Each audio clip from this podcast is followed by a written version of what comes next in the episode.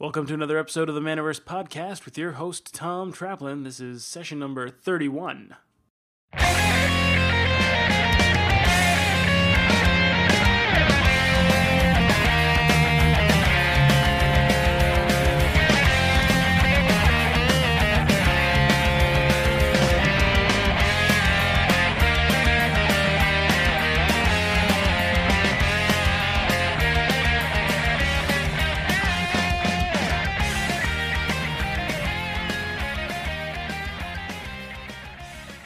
Hey, what's up, everybody? Welcome to the next edition of the Manaverse podcast. Today and over the next few weeks, I'm excited to feature one of the most well known names in Canadian Magic. This particular episode, our guest has competed on the Pro Tour twice, created and built the online home of Canadian Magic, hosts one of the best MTG podcasts on the internet, the A Team, and recently became the media coordinator for face to face games in Montreal. That's right. Today we're talking to Kar Yung Tom, better known in the Magic community as KYT. KYT comes on the podcast today to talk about how he built ManaDeprived.com from scratch, as well as his experience on the Pro Tour and his new role at Face to Face Games. KYT takes us behind the scenes to show us how he created the online home for Canadian Magic and how that experience led him to uh, working with the largest online magic retailer in Canada.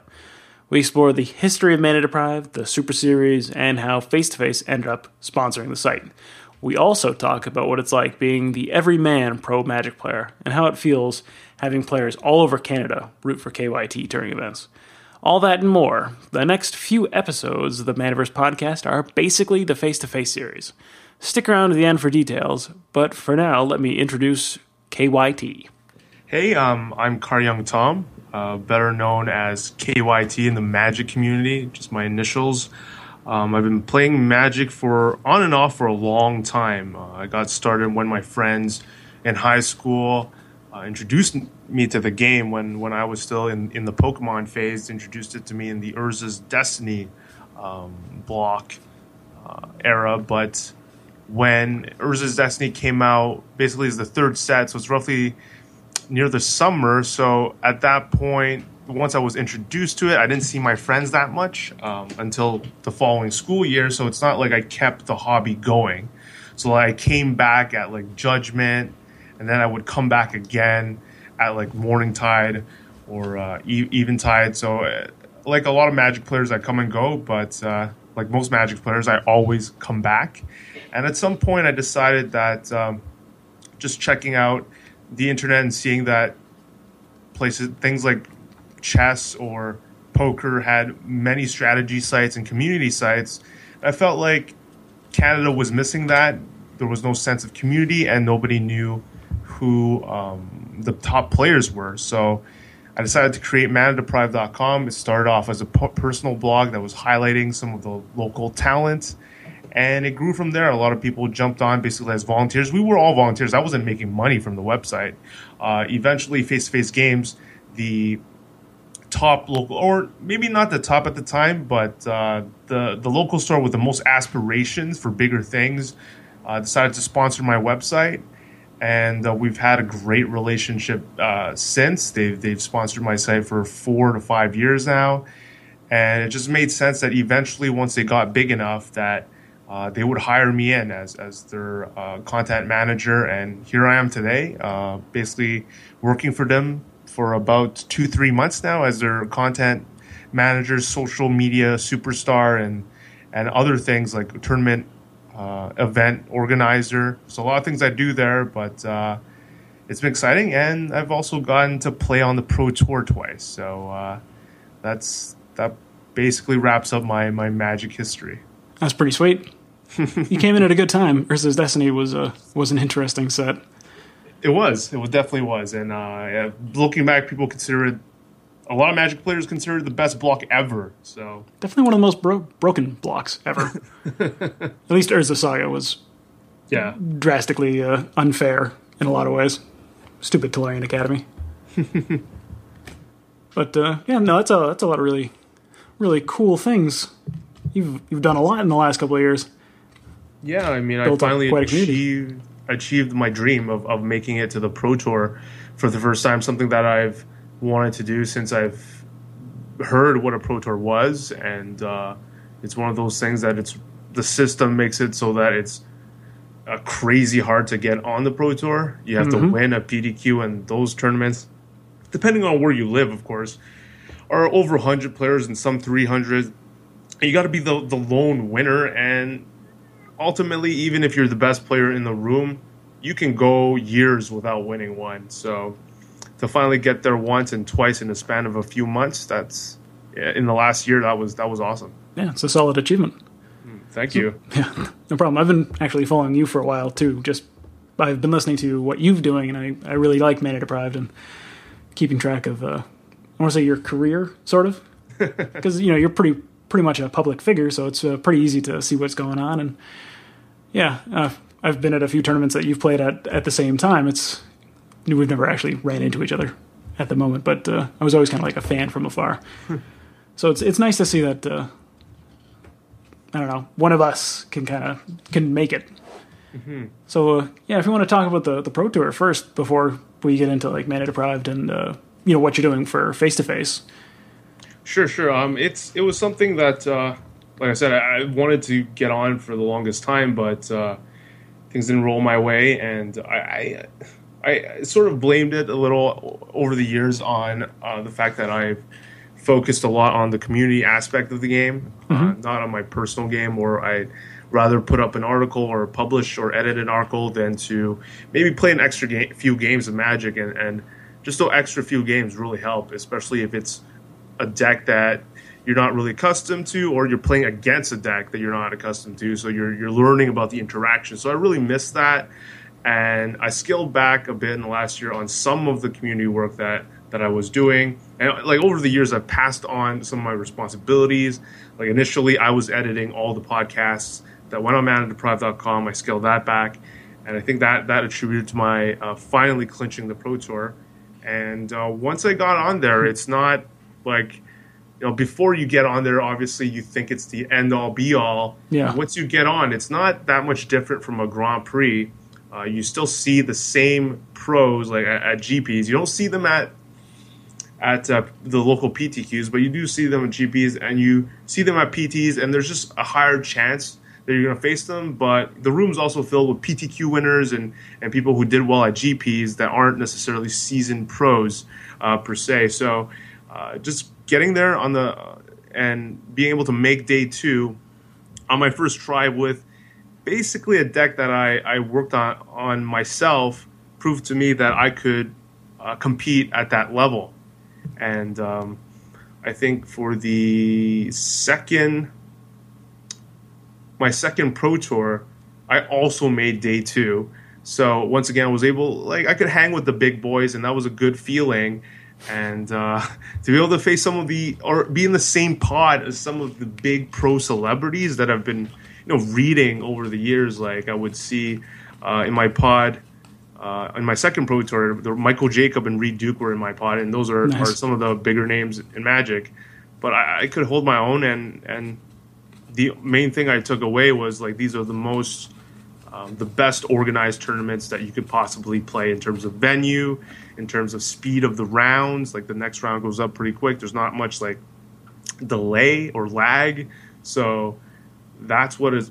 They're awesome tournament experiences, and uh, I want to go back now that I just want to prove that I can also um, that I'm also good enough to top eight. That's probably on my list of things, but um, wanting to make the pro tour was like such a I felt like such a huge climb. Like I was climbing Mount Everest. That like once I got there, even like these higher goals, like winning a PT or or doing other things, just don't. I'm not as motivated by them as as I was just making the PT.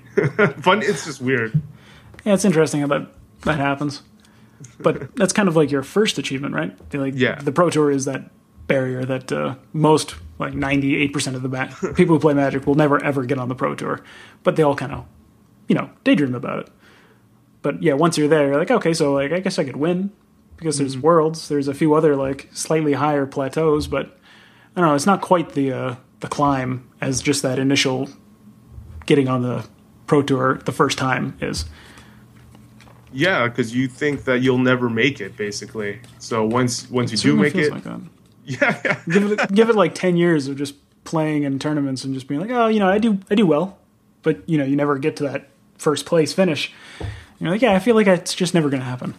Right, right. Um, but now, like top eighting a, a, a pro tour, the deck is still stacked against me, uh, just because like there's all these pro teams, and in the last two pro tours, I, I, I basically worked mostly by myself with with help, with some help with a few friends, but there, there's also you know people that are able to devote an entire week before the event. They fly in early or or whatever, whereas I I'm usually working or um, you know focused on on other non magic things.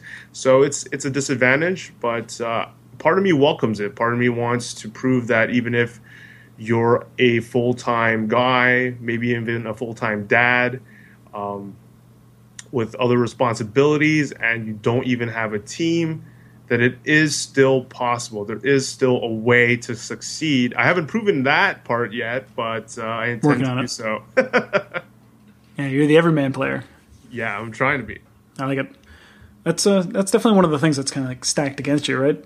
Mm-hmm. And especially in the last few years, that's become the trend that the pro teams, the ones that uh, the names that everybody knows, they all kind of get together, and it's like the super team that you expect one of them to kind of take it over, take it down, either Yeah. Channel Fireball or uh, Star City. One of them has got the uh, got the winner in their team somewhere. Yeah, the uh, the rookie is not really uh, it's not the same kind of story as it was a couple of years ago. Absolutely. Yeah, so uh, I wanted to ask questions about the Pro Tour specifically because you said it was one of the best run events, like just in general. Right. Is that because like Wizards just in, you know put puts in a like a huge number of judges and support staff and they just completely go overload on it? I, I think so, and I think they they pick the most experienced judges uh, that are there, so that no one there's no judge calls where that take maybe too long because the judges are not experienced enough, and uh, the, the tournament being smaller definitely helps. It works in their favor. It's not a Grand Prix where they're they have to deal with thousands of players. Um, uh, potentially, depending on there's there's been tournaments that have been over two thousand or, or heck Yeah. three thousand in Vegas. So those tournaments kind of feel a little crazy. But when you're in this like more exclusive um, place, like you you feel more comfortable also when there's less people in a room and uh, the air feels better and again there's more more judges per player so so there's that as well and i think the venue is just very they try really ca- be careful to to pick a venue where know, there's sufficient access to washrooms or food and so everything is just done a little bit better and and that adds up to a great tournament experience overall Cool. Yeah, no, I'm just curious what the secret is because if uh, if they could, it feels like they could probably do a better job on something like the the Grand Prix, the 2,000 man tournaments. Like they do, I would say as good a job as they can with the resources that they're given a lot of the times. But uh, yeah, it's it's definitely one of the things holding back. I Right. think events of that size. It's just they become unwieldy. Yeah, I, I, it's it's hard to, um, and it's hard to have a consistent tournament experience when basically the the Grand Prix are given to these TOs, right? These these tournament organizers that are, you know, it could be anybody. It could be, you know, if you go to the U.S., it could be Channel Fireball, and you come to Canada, it's Gamekeeper, or next year you have face to face games. Us, we will be uh, hosting our GP. So you're not never going to get a a consistent GP experience just because there's just the, the, these different TOs and all of them might uh, focus on different things. Like some of them, you know, they all have they all have copied ideas from each other. Like now they all have sleep in special and, and a VIP area. But some people's VIP area, it's just not. It's just like a tent. There's like nothing inside. There's a bunch of tables. Other VIP uh, places I've been to, there's like a charging station. There's like extra water. It's like it's so it's So it it's can vary. different. It can Yeah definitely vary. yeah, depending on how, I get, a lot of players would say how cheap the TO is, basically. So, uh, yeah, Well, let- let's explore that for a second. So, Face to Face is doing uh, a GP. Are they doing Toronto? they are doing Toronto uh, Nice. early in the year. Cool. Definitely look forward to that. Uh, but uh, so, how much control does the Toronto, the tournament organizer have over the Grand Prix? Like, what do they have an effect on? Because like the prize support is always going to be the same, right? Like that's a Wizards Right. thing. Right, right. The prize support is the same. You're right. Um, I'm not totally sure um, into the details as a uh, as someone that's not really attached to that part, but I know like they have a lot of uh, they have free reign in terms of how how hype they want the event to be. Like if they want artists there, um, they pick the specific venue. So there's a lot of people that Mm. in the past have com- uh, complained about certain venues that uh, the TO has picked. Um, you know, there's always been a lot of uh, hate towards Gamekeeper. Uh, I don't know whether warranted or not.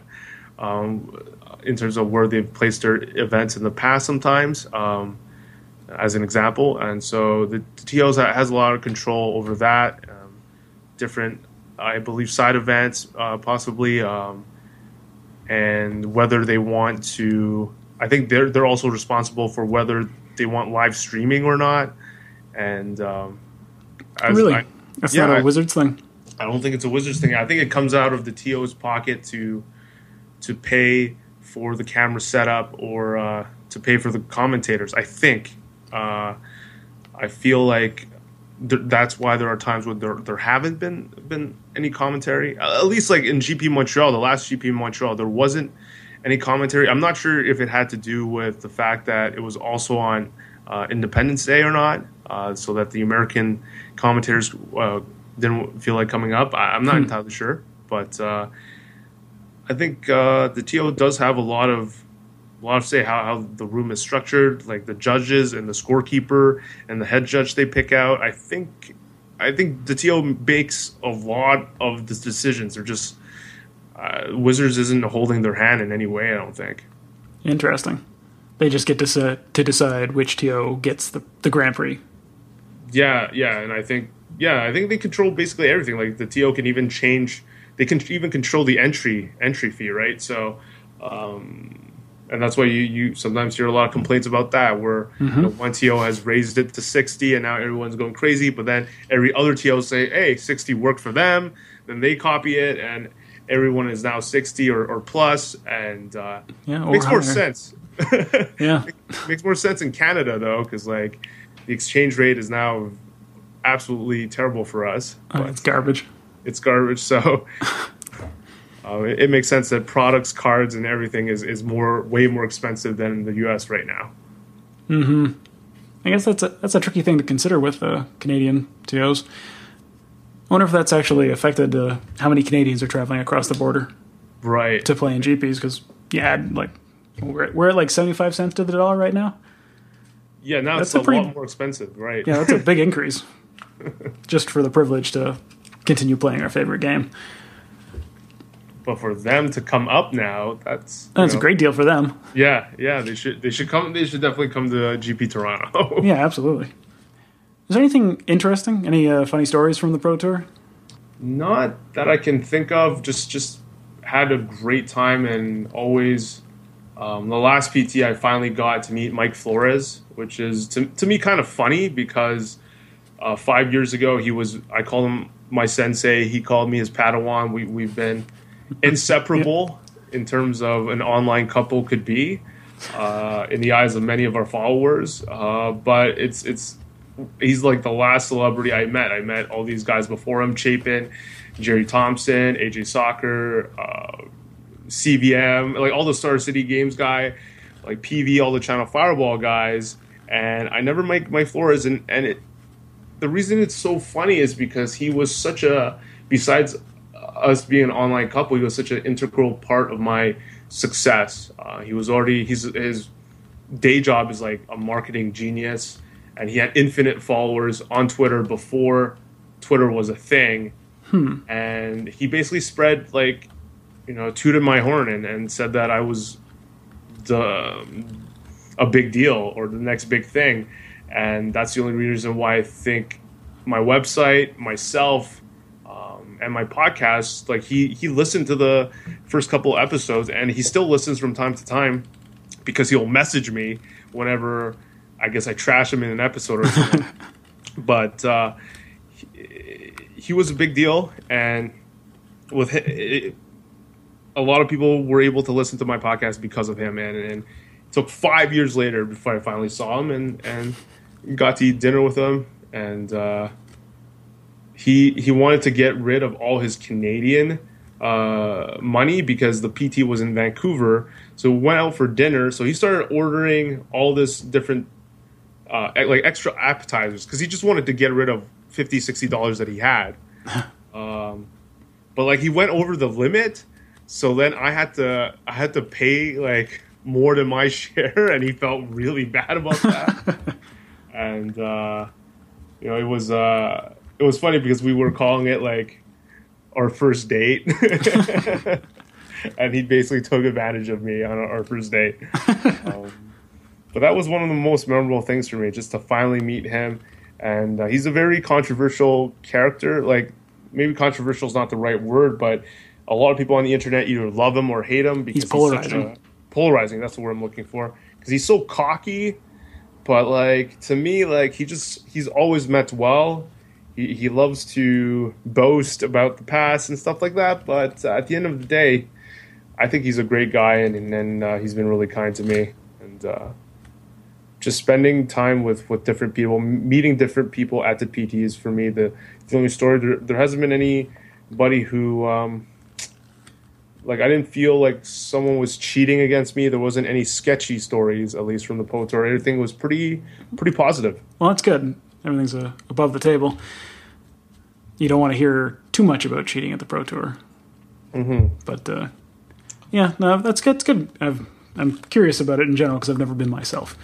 but uh, I've had a few friends who've attended and told stories. But uh, is it true that you get to bring a uh, guest? Um, I'm not sure if they're still doing that anymore because they, they've changed the rules constantly. Um, at one point, it was like you get to bring a plus one, and then like people would there would be free drafts all day at the PT, and yeah, that's and, what I heard. Yeah, and then your plus one would get the benefit because he'd be drafting all day. He or she would be drafting all day, but sounds sweet. I don't think they do that anymore. I don't think that that's exists. So they've sort of taken that away, and I think they've made it a little more open. I'm not sure because I haven't bothered to bring anyone with me ever, and uh, but I definitely think they, they took away the free drafts because in GP uh, PT Washington one of my teammates, Xavier, he brought his dad, and like there were no free drafts for him. So um, I, uh, you definitely had to had to pay, or maybe like they gave you one free draft possibly, but it wasn't like all day, which they started at some point around Pro Tour Montreal, which is uh, roughly two years ago. Hmm. Yeah, no, because that, that definitely makes it worthwhile for the guest as long as they're a, a Magic player. Yeah, you're seeing a lot town. less guests. Yeah, you're seeing a lot less guests now. I think. Mm. Uh, I can't tell you for sure, but uh, I, I, think that's that's the impression I've gotten is that they've taken away all those uh, crazy benefits. Hmm. I wonder why. Well, I can speculate as to why. It might makes me think it's a, a Hasbro thing or a financial reason, but uh, yeah, no, it's the same thing. They uh, they re- I can't remember exactly how it worked out. They closed Pro Tours to the public and then they reopened them? Are they open now? Like, can th- anyone just come in and just hang out? I feel like they're open. I feel like they're open. That's my guess. Yeah, um, I think that's how it works. I think in the last year or something they reopened them again. I it seems kind of strange from from a uh, a business point of view. The Pro Tour is basically the promotional tour. To actually lock people out just seems kind of dumb. Right. I mean, I saw kids drafting the last time uh, in the Pro Tour area, so I am in the venue. So I imagine they're not open again. Mm-hmm. I mean, mm-hmm. Wizards they they make um, they're not one to make gradual changes. I feel like they they just switch it on and off. Um, a lot of the announcements they make are uh, they're just they just make them. There's not any uh, for a lot of them. There's not a lot of prep for them. Like when they just threw in the PPTQ uh, yeah. s- system uh, almost immediately without you know knowing how people were going to adjust to it. There, there's a lot of rules that they just like boom. they just it. came up with it. They're like, let's just try it out, see how it goes. Yeah, and we're the we're the test subjects. There's not, yeah. but like it's it's not their fault. It's not like they can sort of test it otherwise, but but maybe a little bit of forewarning might help. Right, right. What do you think of the new uh, PPTQ system? Do you think it's better or worse than what they had before? So I think I, I'm one of the biggest proponents of it. I think it's the best in terms of not having to travel far at all. Um, like people always focus on the regional PTQ, but like you only have to worry about it once you win a PPTQ, which is not a given. It is not a given, and uh, it, it's just good to be able to travel to just less than thirty minutes um, or forty-five minutes max, maybe to a depending on actually it really depends on where you live but like where i live there's there's definitely a pptq every week now and they're reasonable distance maybe maximum an hour from my house by public transportation Yeah. and uh, to be able to play those and feel like those events are winnable is a big deal uh, ptqs are just so intimidating and the fact that you have to win first is such a top heavy type of tournament whereas when you're playing these smaller ones it's like 40 people uh, I think it it's better for the casual guy. He, he goes in, a casual guy trying to get competitive, and he sees like, wow, I actually have a chance. I'm not against like hundred guys, where maybe twenty of them are really like sharks, really good players. Um, here you're just, and sometimes you're playing at your local store, your favorite store, and you feel even more at home because you're used to playing there, and you're more comfortable. There's less traveling overall. I love it, and once you get to the next one uh, you have to make top four instead of winning it. And yes, you're playing against people that have won a PPTQ in the first place, so so like they're better than your average guy.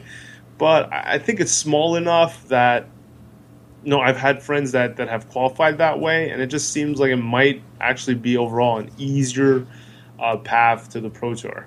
Um, and once you make it, you get to befriend like three other people that make it and if they don't have a team and you and you like each other then you, you actually have a base. Whereas you know when you win a ptq and you're just this uh, what like a lot of the good players will, will see as a random you're gonna just get ignored. Like no one's gonna like people think you're a luck sack for winning it and you know no one's gonna want you on their team. You're not gonna get uh, if you're not part of a network of friends or if you play in a small store where everyone's like a casual commander player it's like it's really hard for you to go out there. But making it with three other friends maybe that helps. I'm not i'm not con- i'm not saying it 100% does because i haven't gone through that process myself but uh, it's better than, than to winning a ptq all by yourself and not knowing anyone that that is going to the pro tour with you Yeah, I agree. I think it's actually a that's a good point too. That uh, if you win the regional, you have three other ready-made teammates potentially, as opposed to just being the one guy. But I think overall it is a good change. Like it's, I think it's a it's kind of like when they broke up the regional pre-releases. They made it so that every store could get in on what was essentially a cash cow, right and, and like it just made it more more accessible to the stores that create the community, and then also more accessible to the players, slightly more comfortable. Like I, like you said before, the uh, like a full 100 to 200 person PTQ, that's an intimidating environment to play Magic in. Yeah, yeah, especially even now I sometimes can feel well, not really, but I remember feeling intimidated just by um, just the the environment and and the fact that a lot of Magic players are just rules lawyers and they'll just do anything like They'll do what it takes to win, right? yeah, they're very cutthroat, and if you're not, that's that's what discourages some players from from entering because if you feel like you you're gonna lose a game off of some technicality that you weren't sure of due to inexperience, then it's just like that fear always lingering around you is is not comfortable at all. Um, but like you said, uh, it's it's a positive change that all stores get to run their own thing. Uh, before it was just like one guy that had a monopoly um, here, and, and he was able to set the pre-release prices at whatever he wanted to. So by be- spreading it, uh, there's always obviously pros and cons because then there are stores that just run horrible events, um, right? So uh, there's there's those stores that that given this opportunity aren't using it optimally, but uh, for the most part, it's it's been positive all around, at least uh, from all the stores that I've played at. Yeah, yeah, and I think it's a that kind of reflects the free market sort of thing. That if you know if your store gets access to a P- PPTQ or you know the new pre-releases and they run them badly, the players can choose not to go to those, right? Whereas uh, before, if uh, I think we're kind of sort of talking about the same person with uh, regards to the regional PTQs. Uh, if you didn't like that the way they ran the event, you didn't really have another option.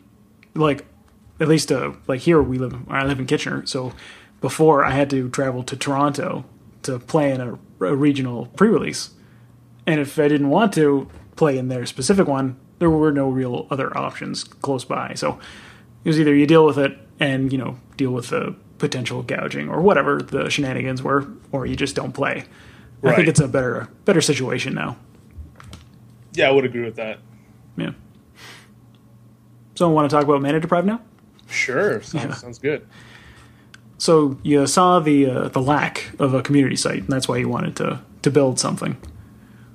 What was it yeah. like in the beginning?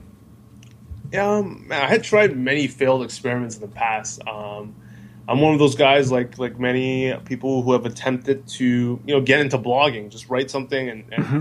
hope that someone out there is is re- like what most writers want is like some sort of feedback that someone's reading, so that they have the encouragement yeah. to keep moving forward. I think that is important. Like if you're if you don't have an audience, you, you really have to be um, writing for yourself and and you have to it has to be like therapeutic writing then at that point to be able to keep going.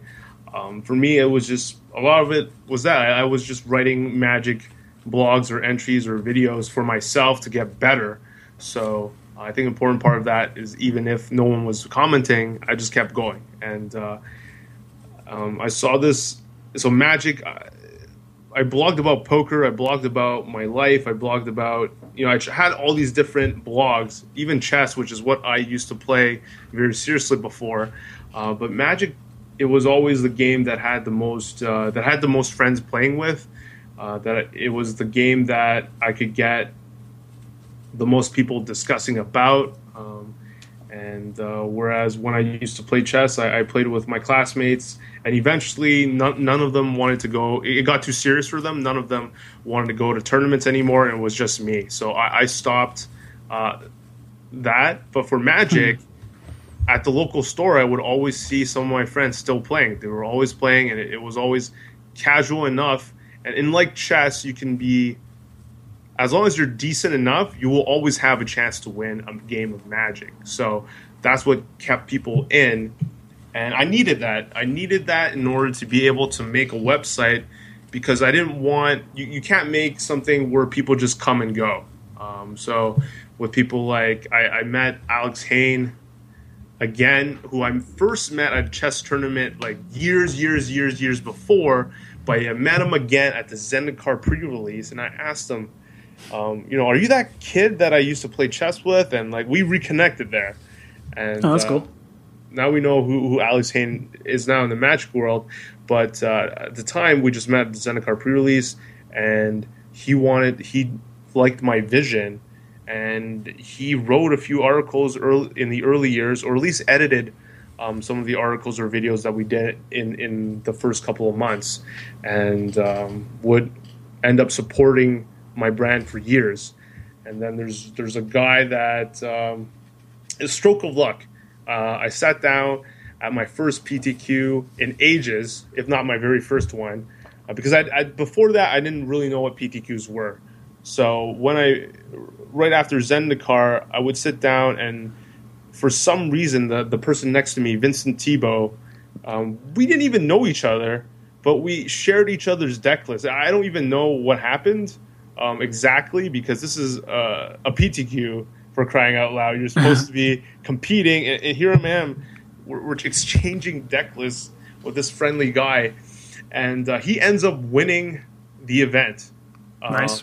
Or the event, one of the two events that we attended together, and he wrote the PTQ winning uh, article on my website, and he went on eventually to make the national team by finishing second place at Canadian Nationals, and has made the PT maybe another time or so, but I think a lot of those things came together um, to push the name of my website. Like these guys succeeded and they, they contributed content, and together we're able to uh, create enough content for people who want to come read them. And um, as I said, there was a gap there, and so for Canadian players or local players that plays at like face to face games.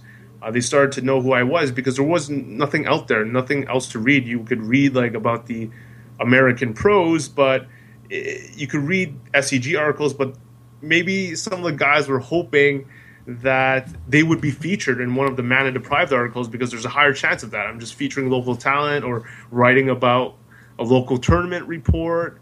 And these guys were like, oh man, I was at that tournament. So for them, it was like, you know, something that they could relate to or, or um, participate in. Um, so I was able to attract a lot of a lot of Canadians to join um, on to this community sort of thing. Mm-hmm. Um, it, it, became a now that I think about it, it was really a strange phenomenon because at one point um, I asked if anybody wanted hoodies, and a bunch of people signed up to buy one.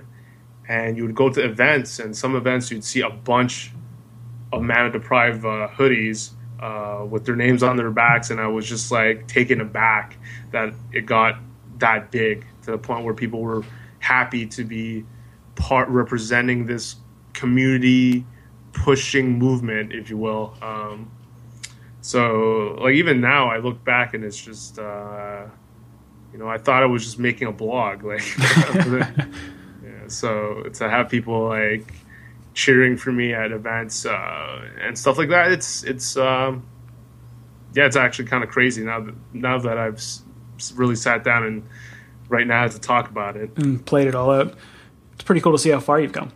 Yeah, from the humble beginnings to having people you know rep your brand at uh, tournaments all over all over Canada.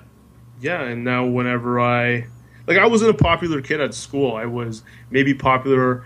Uh, just because I had the strongest grades and like a lot of the jocks, like I actually actually got like zero because the jock was caught copying off my paper and we both got zero. So I was never like the po- the popular kid, and so now like when I make a status uh, message about how I'm doing in a tournament and there's a lot of people cheering for me or or retweeting my tweets, it's it's kind of it's definitely different. Um, and uh, I'm overwhelmed by by the awesome support that I get uh, every time I play a tournament or, or do anything Magic related. Hmm. I can see how that would be uh, bolstering. Yeah. Yeah. So, what's your involvement uh, with the site now? You said you've uh, you've had volunteers, you've got people who kind of like do the editing for your podcasts and stuff. Now, um, what do you uh, focus on? Now, right now, it's a transition period face to face games have brought me on, and uh, we're gonna go through a phase where we're we're gonna possibly transition to a face to face games only site. Um, that's that's still on the table uh, right now because face to face games itself is becoming a bigger brand. Um, a lot, at the very beginning, uh, Mana Deprived was the bigger online brand. There was no question about that, and uh, the reason they were uh, willing to sponsor us is because they needed that online exposure. They were known locally, but no one online knew who Face Face Games was or could vouch for them. And eventually, the store has gotten bigger and bigger, and uh, not only that, we've we've been able to host a bigger Mana Deprived Super Series. I mean, it started really small. We were just hitting. Uh, a few venues um, when we first started the the first year, and then we've added more venues. We've added more prizes uh, to the point where like this year we probably hosted. Uh, there's been like two mana deprived events a month, and there some and we've tried to hit every single province across the country. So things are getting bigger and bigger all around. Um, when it comes to like the even though the, the tournament series has a mana deprived name, it's really face to face games, the financial giant behind uh, the tournament series, and they've been becoming more successful and we're, we're gonna look to see how far we're gonna push that brand and, and confuse less uh, people who show up at face to face games. Toronto, you know, I've heard they, they might be confused about why they're uh, supporting Mana Deprived. Those that like don't know the history behind the two brands. So like a new kid that comes in and and goes to face to face games Toronto and is like really happy, wants to support their store, and is just like confused why they're sort of sponsoring the Mana Deprived Super Series. So we might try to streamline that part um, and have just one content site at some point, but that that's somewhere in the next year. Um, but for now, I'm I'm just mainly editing uh, articles and content and producing videos for for Mana Deprived until then, until we decide uh, whether or not we're going to make that big transition. Um, mm. Yeah, and that's that's exciting news.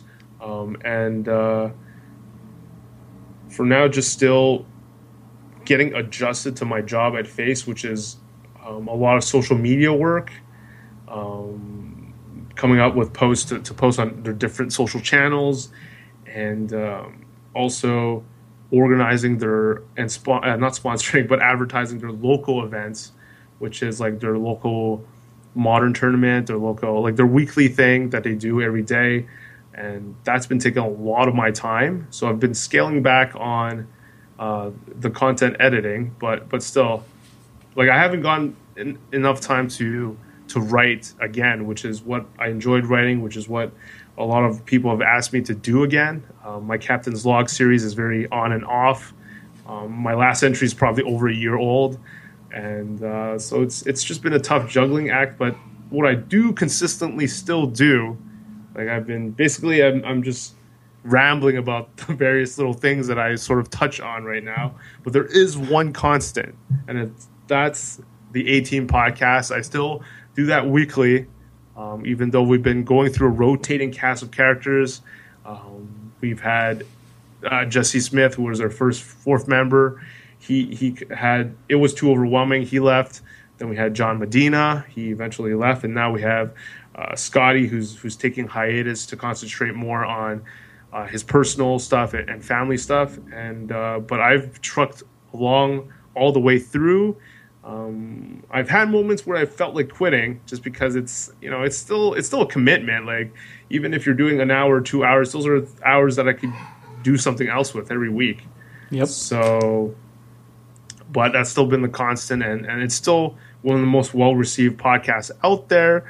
So I don't really see a reason to stop just yet. But but that is still something that I'm I'm doing. So providing that content, uh, that audio content for people who are begging for stuff to listen to on the way to work because they are beyond bored or something. yeah, no, I get it. I used to listen to it uh, while I was actually working, pretty pretty much uh, consistently every time it came out. So, thank you for producing it, and I hope you keep making it. But uh, yeah, as long as it's still enjoyable, like as long as it's not uh, you're not hating the act of creating it, it's still a good time. You're still hanging out with your friends, right? Right, right. It's it's still I mean, the, the problem is that you sort of have to um, force yourself to be in tune with, with some of the most important magic topics if you are sort of like a magic radio show. Mm-hmm. You can't, like, that's the problem. You can't really allow yourself to be behind the times on any issues, or else the, the listeners, like, what the hell are these guys talking about? Like, you know, th- that's not the important issue this weekend, or this has been discussed 10 weeks ago. So you always have to be relevant, and and that's really a challenge, even for someone like me, whose whose job is in Magic right now and who should be up to date.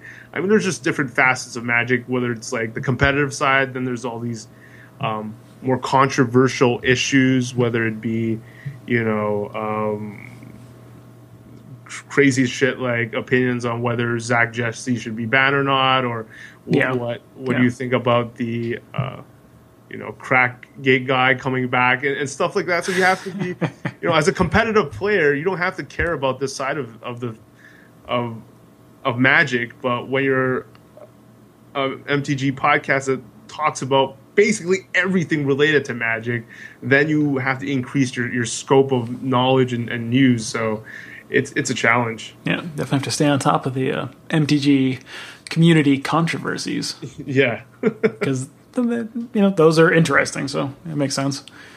but uh, I can see that being an uphill battle, always staying on top of the the news and the Reddit boards and stuff like that. Fun stuff, though.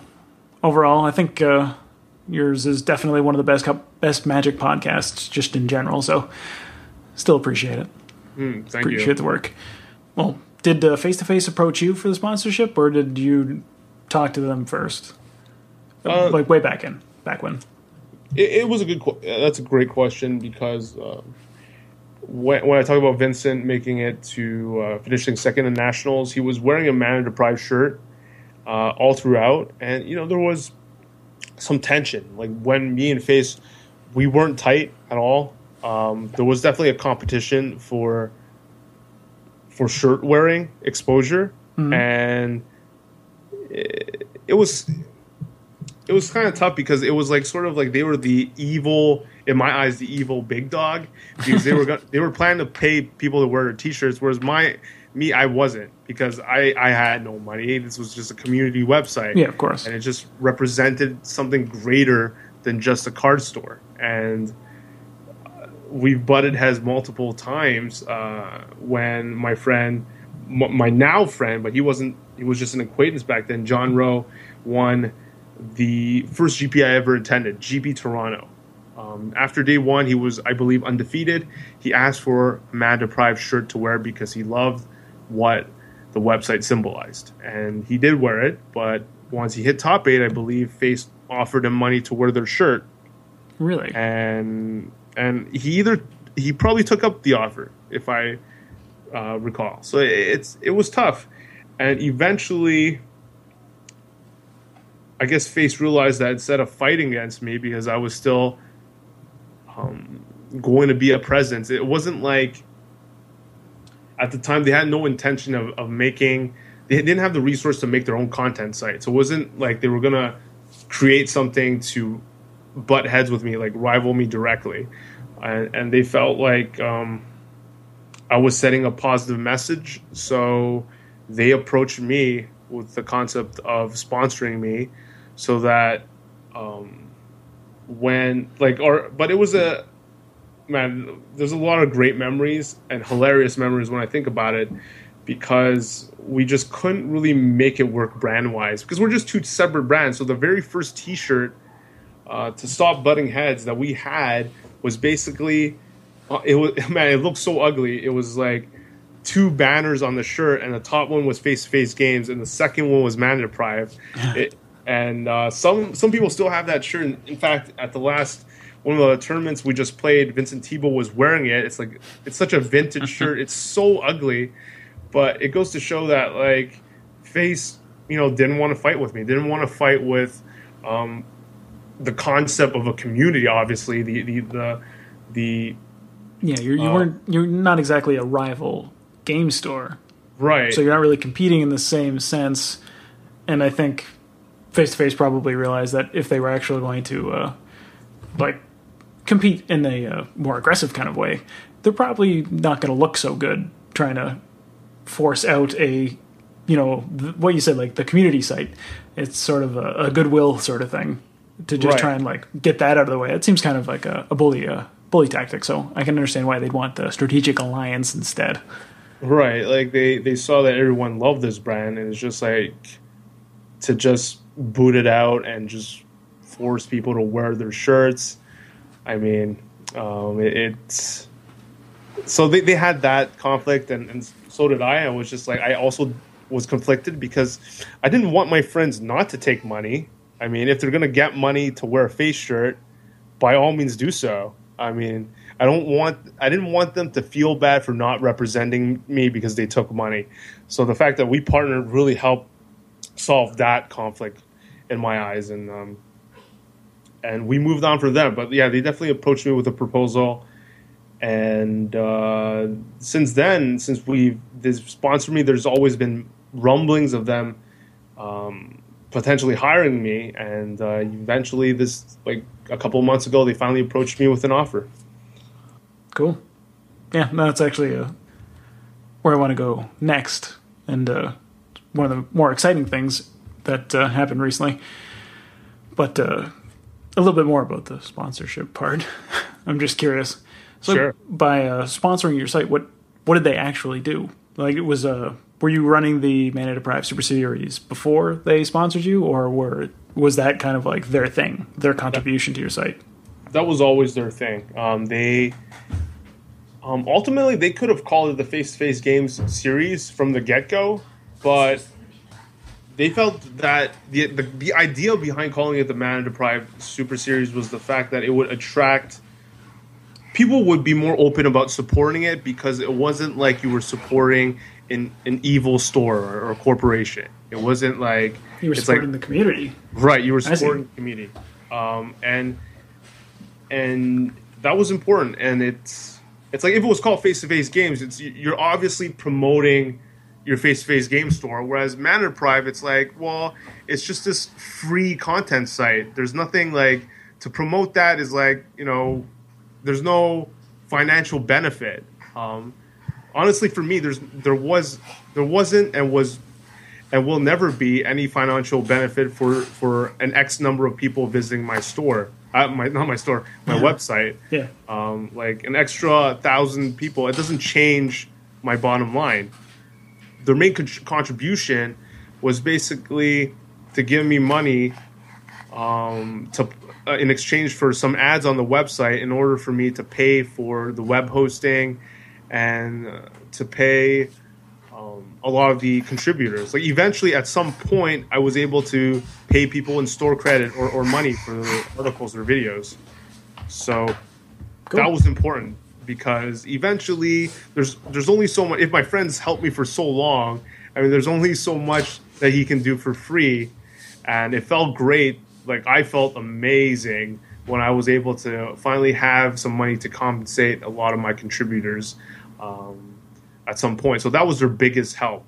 As for the super, uh, for those the super series, like they they benefit from you know hosting the events there, and and I benefited from the brand exposure that they provided by having my brand move from different parts of the country and me knowing that they would do a good job representing my brand. Like they weren't gonna run shitty tournaments or you know do sloppy things that would just hurt the image of Mana Deprived. I, I don't think I've ever heard a complaint about my brand uh, when it came to the tournament series. So uh, it was nothing but positive uh, that they were that they decided to do this. Solid.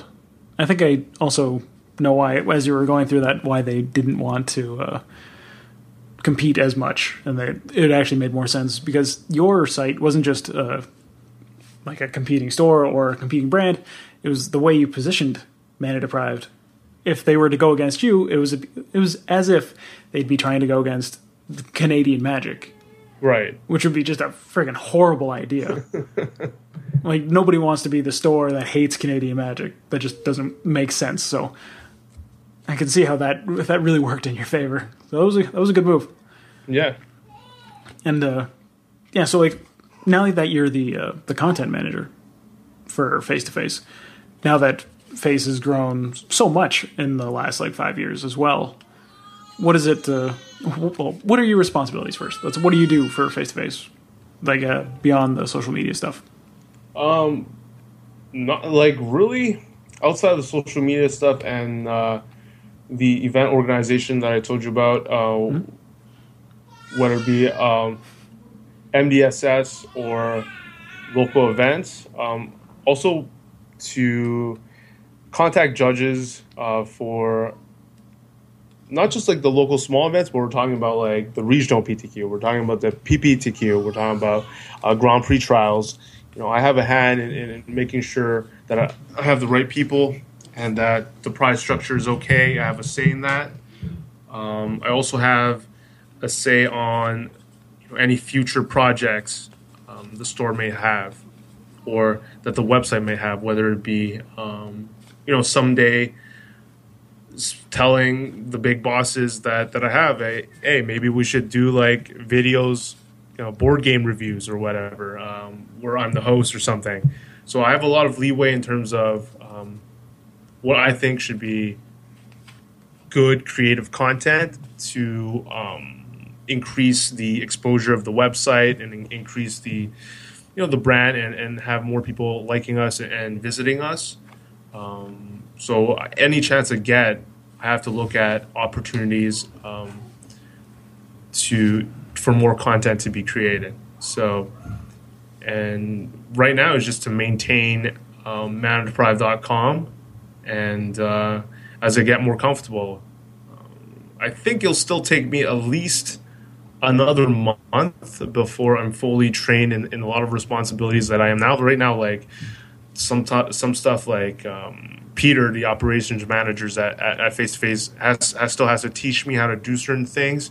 So I'm definitely still on, on the learning path for a lot of my tasks. But uh, once I get that down, um, a big bulk of it is just coming out with new creative content. It might even be. Um, we've talked about this. Is basically even have me learn the different games, and the big plan is to do what I did for the other games.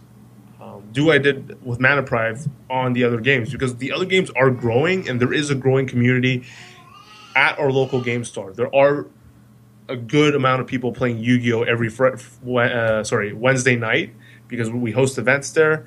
There's a growing Force of Will mm-hmm. uh, community. Um, that game is is actually becoming a, a hit. There's like Cardfight Vanguard. There's Weiss Schwarz, There's a bunch of different games uh, that in Canada, honestly, once again, that there's a big hole. There's no that I can think of. I'm not a Yu-Gi-Oh player, so maybe there there is a hole that, that's already been filled, but um, not that I know of. And if Face Face Games can create like a Yu-Gi-Oh site that all Canadian Yu-Gi-Oh players can uh, visit and, and see some relevant content to them, that would be the dream. Um, but that was like for me to master all these games games and come up with content is going to be. Um, that's a that's a big I, job. I, I imagine an impossible challenge. So, so I'll see. I, I have no idea how I'm going to do it, but uh, that's one of the goals. That's actually honestly um, what I do right now is really a lot of the maintenance and, and social media they're not exciting stuff to do but but that like the future of, of just growing more communities that's a long-term goal um, how long it's going to take me to get there i have no idea and how am i going to get there i also have no idea but uh, like Mana Deprived i'm just going to take it one step at a time and i think that uh, before too long I'll probably be able to create something special, obviously with the with the backing and help of face to face games. Yeah, cool. No, that's a that's a pretty cool, pretty good goal to have because you're probably right that you know things like Force Will, Yu-Gi-Oh. There, I don't think there is a Canadian community site like you. That's easy, easy niche to fill, sort of comparatively, but uh, it's not like a, a walk in the park, but low hanging fruit for sure. Normally, when you're a business owner, and like in in a lot of ways, you do run something similar to like a game store, and that it is right. a uh, it's a business, it's customers, community, all that. When you start that, you kind of have a vision for what you want it to be, right? Usually, there's like a when you start a game store, you have a I don't know a threshold for success that right. you think that at this point this is when you've made it, and it's different for everybody. So I, will ask you, what do you uh, in the case of like Mana Deprived? What do you think uh, success looks like for for uh, your community site? So, it, wow, that's a tricky question because something that I jumped head on into Mana Deprived without thinking uh, too much about that, and I ultimately thought about the community. Um, it's not. I've mentioned this in like articles I've written or on the show. It's not a completely unselfish uh, endeavor because by promoting Magic and getting more people to play it, the game became better for me. So, admittedly, it is also uh, a somewhat selfish pursuit. And but um, nothing wrong with that. Nothing wrong with that. It just works out that this this pursuit benefits everyone as a whole. That people are willing to support me in this endeavor. So I, I had all these people support me, but I never looked too much beyond that because um, at the end of the day, when you look at all these strategy sites, uh, they're backed by a store or sponsored deeply by a store, and I knew where the end game was. The end game was was I willing to eventually start my own store? And um, I flirted with the idea a few years ago, or when I first started Mana Deprived. I flirted with that concept, but with my ally being so established in the Canadian market right now, uh, with what I see, from what I've seen, what it takes to get in the market, and with the possibility that Magic is going to hit, you know, the bubble will burst soon because the growth has just since Zendikar, the b- growth of the game has just been unexplainable. Um, that it hasn't plateaued even. Um, eventually, it's going to hit this point where it just won't grow anymore. Um, a lot of these Finite considerations. It's got to happen at some point. Yeah, yeah. It's gonna happen some point. So all these factors alone, and the fact that I, I just don't see myself running a card store in my head. Like I want to be a, an entrepreneur of some sort, but uh, to get into the card sorting, um, card pricing, um, you know, I'm not even like I'd have to learn all of that from scratch. Like I'm not, I don't even know how to do any of that stuff. Uh, even though I'm working at the store now and, and I know I have access to all the prices of every single card that we sell. Um, it's I have no concept. Like put me in a vendor booth, I have no concept of like how much I should be buying certain cards for. And uh, Sal, like you know, has been doing these events for years, just sitting at these GPs and, and knowing h- exactly how much he wants to buy collections for, and traveling to events. So there's a lot of aspects that I didn't want to go, uh, and uh, I did. I was approached by other opportunities, by other stores that wanted to um, have me as a part owner and just merge together and have Mana Deprived be their online presence and um, for me to help with that. So I have had opportunities to take it to where I think had to have been the next level because where else is the money coming from unless I'm doing the Star City Games route and getting people to pay a premium? How how else am I going to fund my my writers? It just I needed a business model that made sense uh, in the future. So um, I'm glad I'm able to partner with Face uh, so that now you know we can sort of merge and help together. So I no longer have a super long term goal with my website uh, in terms of uh, profitable business model. Uh, working with Face and being able to continue working on content and doing a job that I love is a dream come true. And I think when I look back at, at Mana Deprived, I have already at some point I had to have realized that I had ultimately succeeded in my goal um, of connecting different players around the world uh, into one single place. And looking back now like i've also reached a point where i'm a figure of influence uh, when it comes to anything canadian magic related that I, I just wasn't. I was just a regular player beforehand and now uh, sometimes what i say can definitely um, affect uh, the way a group of players might think. They might respect my opinion uh, over a certain topic and they will listen. And that's that's like my my influence has grown significantly since when I ser- first started the website. And I think I, I have to see that as a success. Like that's something that I have now that I never had before. And uh, will my influence in Canadian Magic grow any significantly stronger from this point probably not I feel like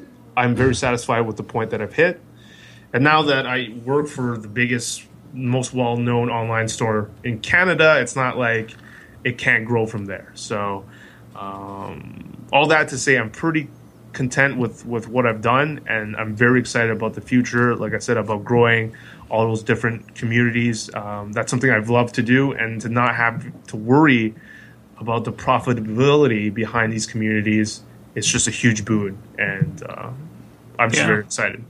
Yeah, thinking about that now, that's actually a great advantage to have.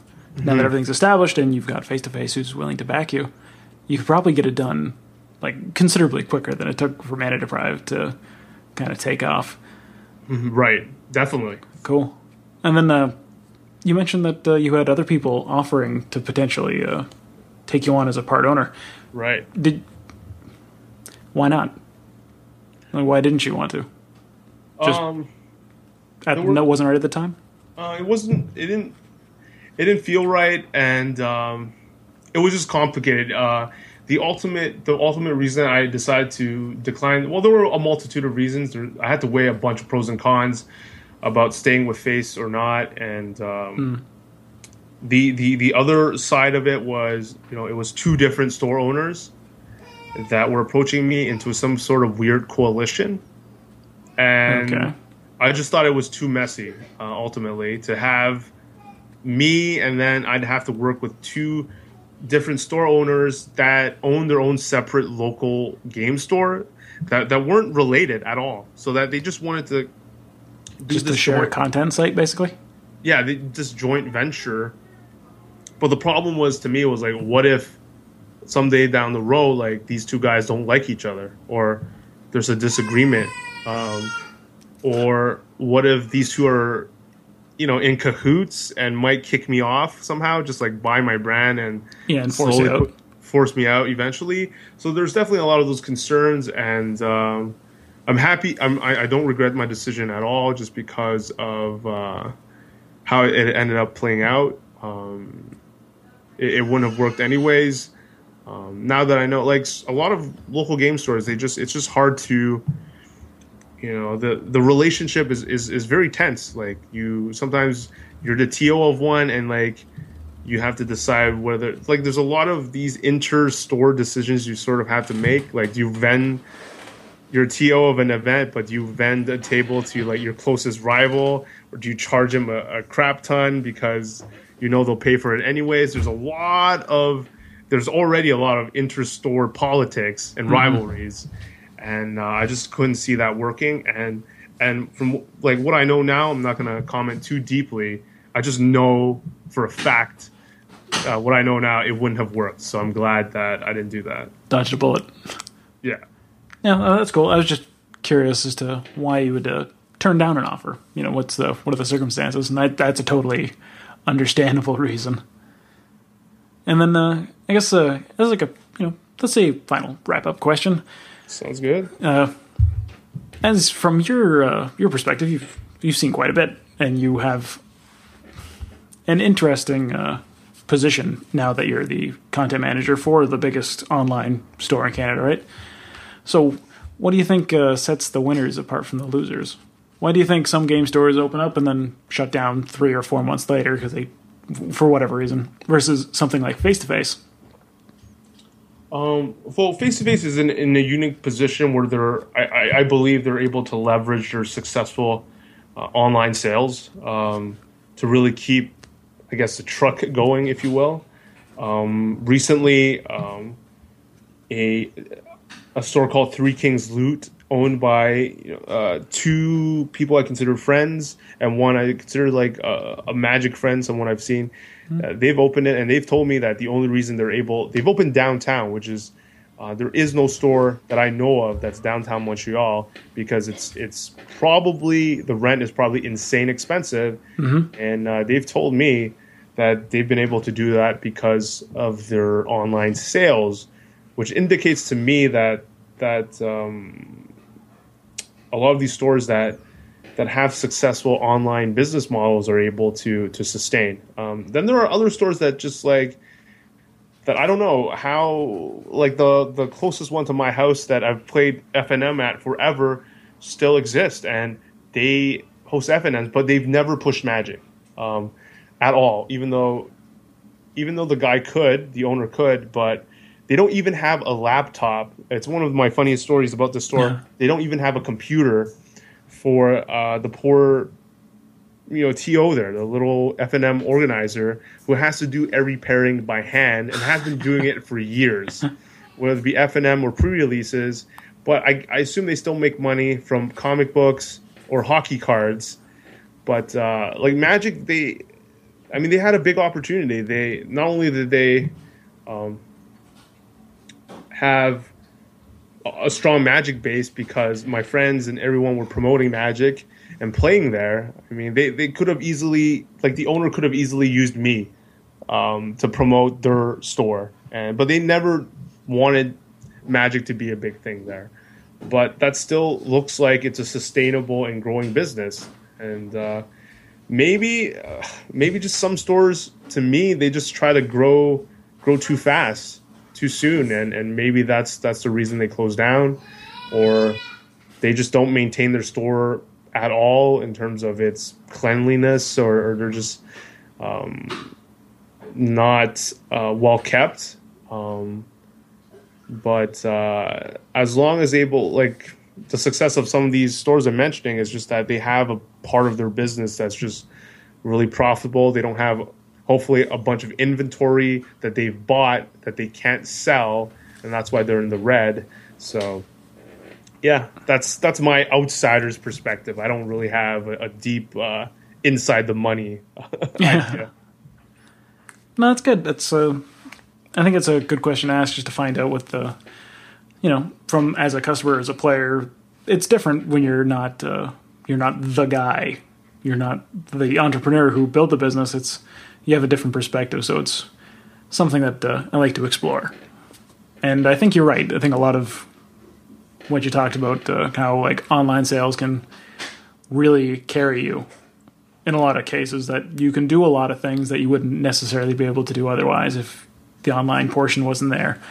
And then also the fact that if you don't uh, maintain the basics, like, you know, things like cleaning your bathroom, cleaning your tables, you know, vacuuming, that kind of stuff. If you don't do that, then yeah, you're you're missing out on uh, the foundation for the business in the first place. So it's probably not going to last if you can't even make that work. Yeah, and I think the the most attractive thing is is your employees, especially those that organize the events.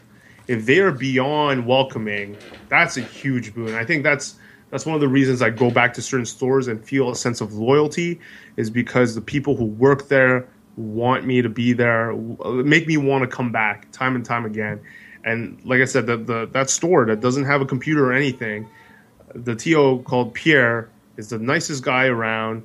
Decided for FNM to randomly give rares of his own collection. Um, like every time, every person would come away, even if it's a crappy rare. There's like a big money or big foil that he has in his stack of rares.